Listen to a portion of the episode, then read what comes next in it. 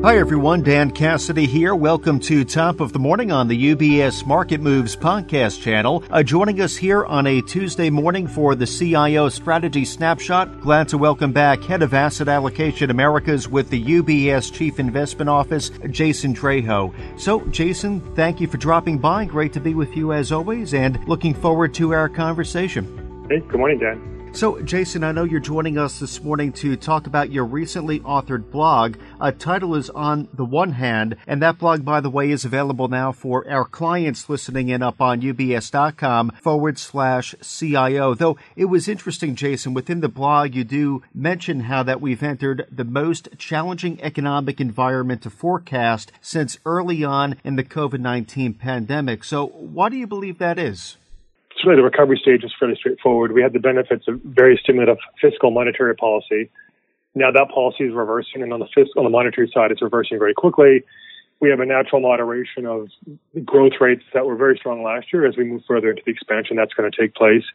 But on top of that, now we have this question of you know of high uncertainty or high inflation, uh, surging energy prices, rising rates. All this is going to impact you know the economy in different ways. The question is, is how much. And so a, a key point would be, for example, on consumer spending. We know when prices are going up, it impacts people's ability to consume a broad range of goods because they might spend more on you know filling up their car, buying food. So that should have negative implications elsewhere. But it's also the case that people have built up excess savings over the past few years, and estimates put it at still at $2 trillion of sort of excess savings that were built up since the pandemic began. Uh, that's a lot of money that could be spent and provide some sort of buffer as people's you know real incomes are declining because wages, while going up strongly, are not going up as fast as inflation. There's also issues still on the supply side that are difficult to kind of calibrate. You know, the supply chain bottlenecks, you know, are easing, you know, gradually, but it's sort of in fits and starts. Uh, and how long it will t- kind of take to get back to sort of sort of a new normal. You know, this could be another year. So there's uncertainty still on the on the supply side of the economy of how things are playing out. So you add this all up, there's difficulty in sort of understanding what's exactly going on. Then to compound the factor or, or the matter is that there are issues just with the data itself. Uh, there's seasonal adjustments that are made, which you know, in normal years might not be a big deal, but since there's such huge variations in volatility in the economic activity caused by the pandemic, caused by lockdowns and reopenings, those adjustments can be harder to interpret. Some of the data is survey based, and survey response rates is lower now than it has been pre-pandemic, which means that the quality of the data is, is worse.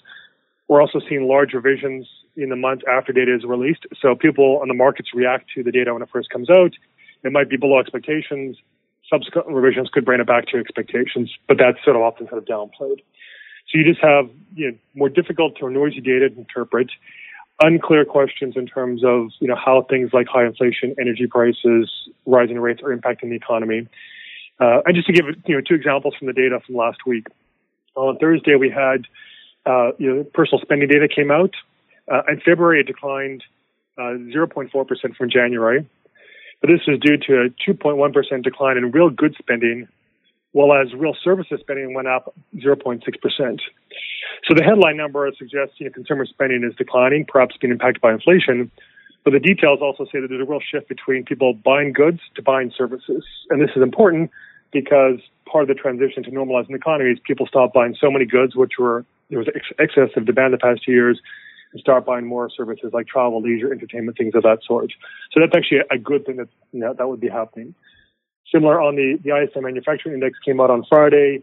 It was a bit of a story. The the overall reading was 57.1, down from over 58, uh, you know, for February. So still a good number, still elevated by historical standards, you know, but it declined more than expected. And the new orders and production indexes fell to the lowest level since May of 2020 and the inventory index increased. So, you know, on the one hand, this might be a bit of a yellow flag for a slowing economy.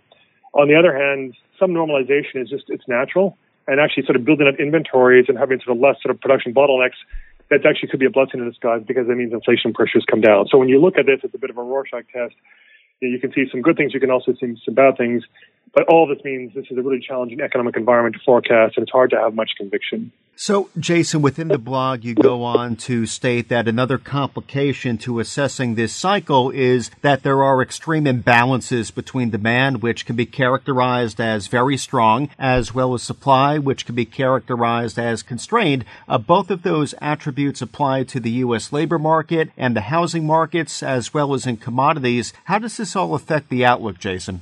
So, this is a little bit different than the point I just made which are more sort of cyclical in nature in terms of like the production cycle and the economy and the ISM, you know, rising and falling. These are more structural, long-term sort of imbalances that are that have been built up over time. And what it means is that there's just extreme differences, and, and therefore, as you try and interpret like how is this going to impact the economy, it just it's a little bit harder. So to take an example, you know, in the labor market, uh, the jobs report on Friday, we saw the unemployment rate fall to 3.6 percent this is only one tenth of a percent higher than in low uh, prior to the pandemic when it fell to 3.5 percent. Uh, but another measure, you know, indicates that the markets or the labor market's even tighter than that. There are an estimated over 5 million sort of excess job openings versus the number of people in the labor force looking for work. That 5 million plus gap is the largest it's been since World War II. So in some sense, the labor market hasn't been this tight in 75 years. Uh, no, that's part of the reason why wages are going up. Uh, and it's also a reason why, even if the interest rates rise and the Fed's tightening policy, there's so much excess demand for labor that even if that cools a little bit, all it might do is bring labor demand and labor supply into balance, and actually, actually would be a good thing. The risk of this is anytime you try and get sort of cool in the labor market and get a little bit more slack, when the labor, unemployment rate rises by half a percentage point, you know, over a few months, you in the past 75 years, we've never seen then it just stop there it's always continued to rise almost a two full percentage points or more, and it's associated with a recession. So the idea of trying to get a soft landing in the labor market has always been difficult. At the same time, we've never had a labor market this tight. So that again, like how do those two forces balance out? That's difficult to assess. We look at the housing market. It's been on fire for the past couple of years. Prices have been going up. Now we're finally seeing interest rates and in particular mortgage rates go up. The 30 year mortgage rate, sort of the national average, is up over 150 basis points since the start of the year. That's impacted housing affordability. It's certainly going to impact people's willingness to buy homes. It's going to cool housing activity. It might fuel some concerns about housing prices fall. But at the same time, similar to the labor market, there's an extreme sort of mismatch between the demand for housing and the supply. Just on the demand side, you know, a good measure is how much sort of inventory is in the market in terms of the months for sale. And historically, averages around six months of sort of housing inventory that can be depleted based on normal sales patterns. Now it's less than two. So there's just very little supply. Uh, there's not that, I mean, the supply is ramping up, but due to supply chain constraints, it can't ramp up that quickly. So we can't really fill the gap that fast. At the same time, there are demographic trends, you know, millennials that are now in their prime home buying age. Uh, so a huge demand from them. The work from home trend is still going on very strongly. So people want more space. So there's a demand for homes there. So even as mortgage rates have gone up, all this might do is sort of bring the market a little more back into balance between supply and demand, which will mean price appreciation is more moderate, which is a good thing.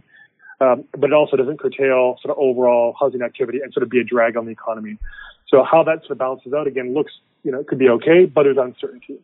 So these sort of extreme imbalances, you know, in some ways favor the ability for the Fed to raise rates, and that could be, you know, supportive of, of not having a recession or having a soft landing you know, but it's also typically when rates go up, this does have a negative impact. So balancing those two factors and sort of trying to assess how it's going to play out, that's complicated. So, Jason, I'm, I'm curious how these considerations might be translating to the activity we've been witnessing within financial markets. So, with all of this uncertainty about the economy, which scenario do you think is actually being priced into financial markets? Well, I think if we want to think about the macro scenario, it's you know, kind of the growth and inflation environment.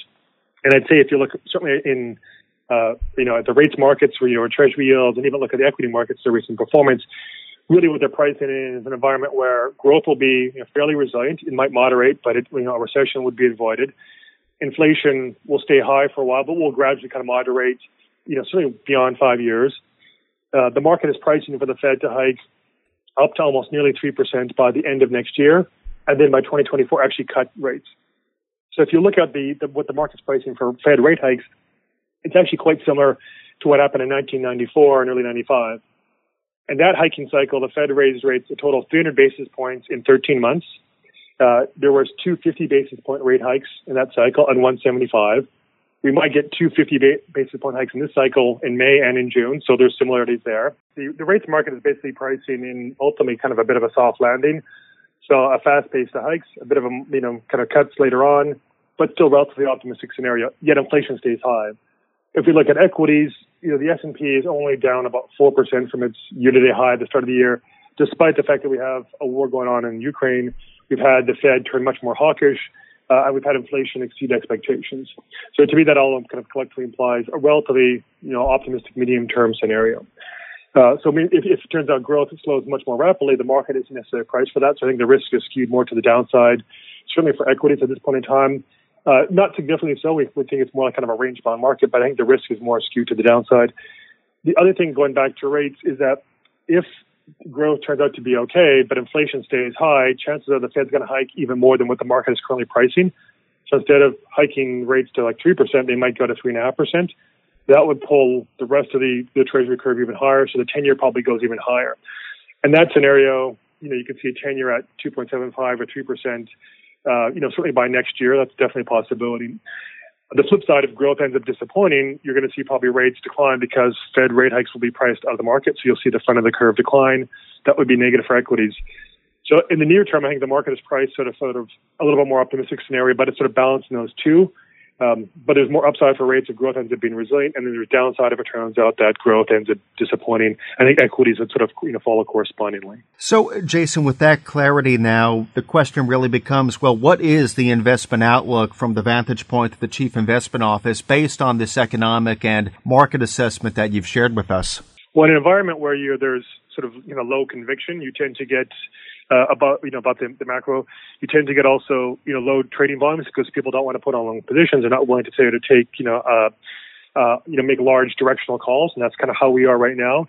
And that environment, you tend to get you know higher volatility sort of big kind of moves in the markets. So even though things have sort of bounced back you know quite comfortably in the past four weeks, you know I think we're now almost getting a little bit complacent about the implications of you know the war in Ukraine. We're back to levels where we were prior to uh, Russia invading Ukraine, whether you're looking at the S&P 500, European equities, uh, you know, even the ruble versus the dollar is kind of, at least on paper, has, has kind of come back quite a bit. I mean, you have to put some qualifications to that. The VIX fell below 20. Credit spreads are back to those levels. So I think there's, there's a little bit of complacency there, which means sort of negative news that we get on the growth front uh, or inflation. You know, I think what all that would be you know, not surprised in the market. So we're going to see some, I think, more volatility, also more range trading given sort of this, you know, uncertainty in the markets, I think the bias among investors seems to be more on the, the cautious side, or maybe a little more pessimism. We would lean ultimately that probably more along with the view that I said in terms of leaning towards at least a, a soft landing or, or at least, you know, a rocky landing, but not a hard landing. Uh, so still see upside, you know, for equities, you know, for the rest of the year, but, but modest upside. So, you know, a positive outlook. But I think in the very near term, as we sort of sort through these things, it's a market that's going to be relatively kind of range bound and volatile. So I think they, you know, don't sort of take false comfort in what we've seen in the markets for the past month because things could reverse, you know, very quickly. Now, for earnings guidance for the rest of this year turns out to be poor once companies start reporting Q1 earnings. That could also lead to some sort of pullback. So I think it's just going to be a choppy period for at least the next couple of months. Ultimately, sort of, you know, more upside for equities uh, as we kind of work through this and we start to see the macro environment is going to trend towards stable growth and inflation moderating but I think to get to that endpoint, it's going to be a challenging road ahead, at least in the next couple of months. Jason, very thought provoking conversation, and we will see how conditions play out in the weeks and months to come. Though, thank you again for joining us here, Jason, on the CIO Strategy Snapshot. Appreciate the insights as always, and wish you a nice balance of the week. Thank you again for dropping by. You're welcome, Dan. Take care. Today we've been joined by Jason Draho, the head of Asset Allocation Americas with the UBS Chief Investment Office. So as a reminder to our clients and our listeners, the UBS Chief Investment Office does author a variety of publications and blogs that touch on timely market developments, asset classes, and portfolio allocation. These resources can all be located on ubs.com forward slash CIO, including, of course, the blog which Jason has been making reference to during our conversation today. That title,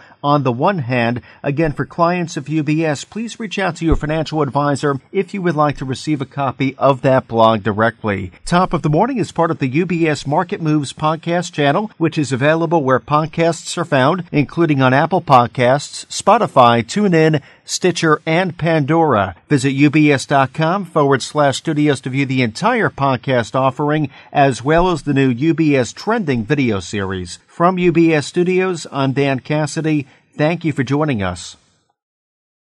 UBS Chief Investment Office's investment views are prepared and published by the global wealth management business of UBS AG or its affiliate, UBS. This material has no regard to the specific investment objectives, financial situation, or particular needs of any specific recipient and is published for informational purposes only. As a firm providing wealth management services to clients globally, UBS AG and its subsidiaries offer both investment advisory services and brokerage services. Investment advisory services and brokerage services are separate and distinct, differ in material ways, and are governed by different laws and separate arrangements. In the USA, UBS Financial Services Inc. is a subsidiary of UBS AG and a member of FINRA SIPC. For information, please visit our website at ubs.com forward slash working with us. For a full legal disclaimer applicable to the independent investment views produced by UBS, please visit our website at ubs.com forward slash CIO dash disclaimer.